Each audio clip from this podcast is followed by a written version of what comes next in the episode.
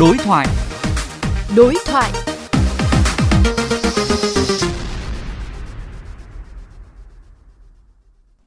Thưa quý vị, mới đây chính phủ đã đồng ý với chủ trương cấp điểm cho bằng lái xe do Cục Cảnh sát Giao thông Bộ Công an đề xuất.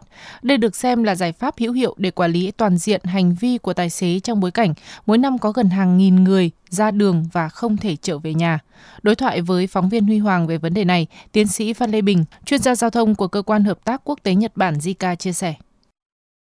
Thưa tiến sĩ Phan Lê Bình, mới đây thì Cục Cảnh sát Giao thông Bộ Công an cũng đã đề xuất là sẽ tiến hành trừ điểm vào bằng lái của các tài xế vi phạm luật giao thông. Ông đánh giá như thế nào về đề xuất này ạ? À, đây là một cái đề xuất mà nó cũng tương đối mới, có một cái hoạt động gần tương tự như vậy trước đây rồi, đó là ta tiến hành đục lỗ bằng lái.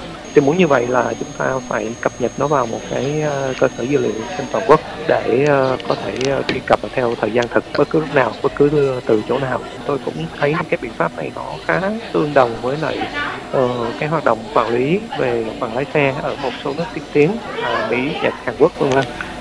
Liệu cái việc thay đổi phương thức quản lý bằng lái như thế này sẽ góp phần ra sao trong việc quản lý các cái vi phạm của tài xế? Cũng như là nâng cao được ý thức cho các lái xe.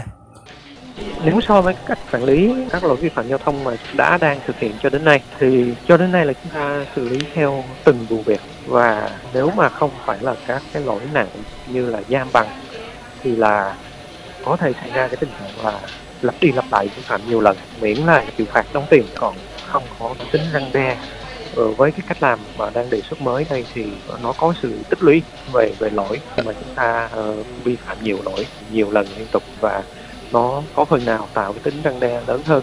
Tôi đánh giá là nó có phần nào có cái khả năng giúp nâng cao cái ý thức về tuân thủ các luật lệ về an toàn giao thông hơn. Xin cảm ơn ông.